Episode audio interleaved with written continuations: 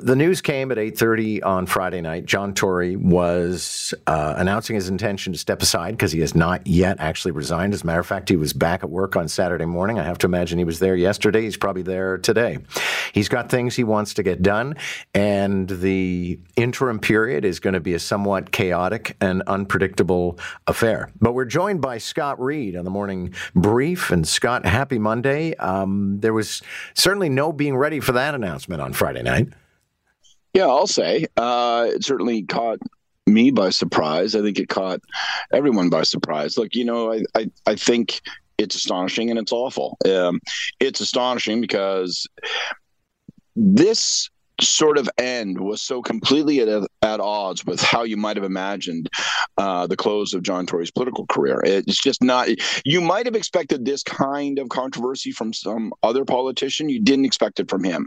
Uh, and I, and I, by the way, I think that was consequential in terms of his decision. I'll come back to that. Mm-hmm. And I say it's awful because you know you and I know John, and uh, you know we worked with him at the radio station. I've worked with him a bit in politics, and um, and you know as much as people like to treat all this as sport, it's uh, you know these things are deeply personal, deeply anguishing. I've worked with politicians who left their jobs and watched how hard that is, and I've seen people up close when they're having to deal with very horrible personal circumstances in the public glare. I now I'll add all that together and just say this last note. I I there's something of a kind of quiet debate as to why did Tory quit and did he have to quit and couldn't he yeah. have soldiered through?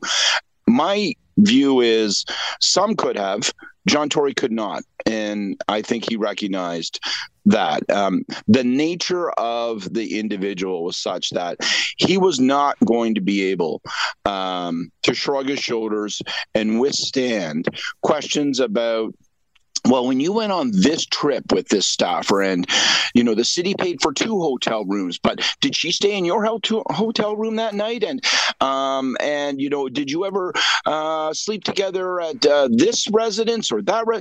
He just was not going to be able to withstand the indignity and the invasion of privacy that those questions would involve. And he would know that he would have no one but to blame but himself for those questions.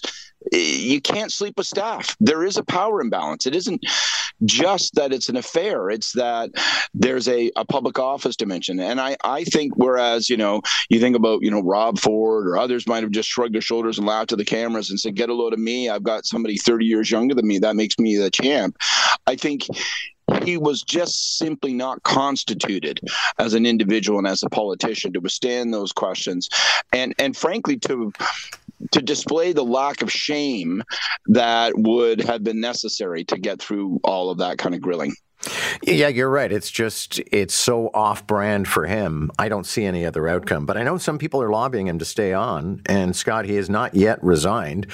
Um, that's a formality, perhaps, but he may stay on until budget day just to see the budget through and especially to kind of keep down aspects of council who are now going to be very, very restless for control. Yeah, I, the budget process is so important because the needs of the city so far outstrip our resources. Um, you know, whether it's talking about 24 hour warming centers, whether we're talking about uh, the funds that we invest to try to, uh, you know, attract more uh, business here, whether it's obviously housing. Um, there's not going to be any easy answers in this budget process. The force of a recently elected mayor to try to generate consensus, bring together his own political constituency around council, seat by seat at council, that that's all like gone now. So he can stay on, but that galvanizing force is is is gone. And some of these councillors are going to be running. So there'll be some electoral peacocking during the budget debate. None of that's going to help. None of that's going to help the city. None of that's going to help this process. So it's you know it's it's going to be an unfortunate mess. So just sort of, I pulled out some scratch paper and started putting names down of people who have been uh, you know forwarded as possible candidates. Uh, Joe Cressy said no. Gil Says he's running. Uh, I don't know why anybody is floating Doug Ford. I think he has a job. Mike Layton, Olivia Chow, Michael Thompson, Brad Bradford, Stan Cho, Michael Ford, Adam Vaughan, Josh Matlow. Anything stand out in there? Um, Uh, I would add Ana Bailão to that list uh, in terms of people I've heard may run, um, and maybe Pinball Clemons. I yeah. think is being lobbied to run. Um, you know, I, I, think you have to ask yourself, what's the city need? And I think one of the other unfortunate things about John leaving at this time is that it's on a downswing, not an upswing. I think people feel like it's kind of fraying at the edges. I can't move through the city, literally can't get through the streets. TTC feels like it's an unsafe place. Housing's unavailable. So it just feels like it's kind of cracking at the seams. And the reason I list all that is I, I think that there's going to be two kinds of debates. One, who's got the most power in organization and all that, when name recognition and organization is all it takes to win a special election. And the other is going to be what kind of leadership do we need? I, I kind of lean toward somebody who's um, not going to be from the far left, not going to be from the angry right, somebody who's in the center. That's my politics. But also, I sort of lean towards somebody that's got more energy, maybe uh, a little younger, um, is willing to, you know, work with other levels of government, but maybe also willing to fight with them if need be. So I think, you know, we'll we'll have to see. I think there's going to be at the end of the day, there's going to be good names to choose from. There will also be, you know, a list of candidates that will run that I will just like roll my eyes at, you know, and that's that's inevitable. You're going to get that in a special election because people are thinking, hey, what the hell? It's a lottery. If I put my name in, I might I might get the biggest job in in in uh, in the in the city, and and that could happen like before May. So some people would just tumble because they think it's worth taking a crack.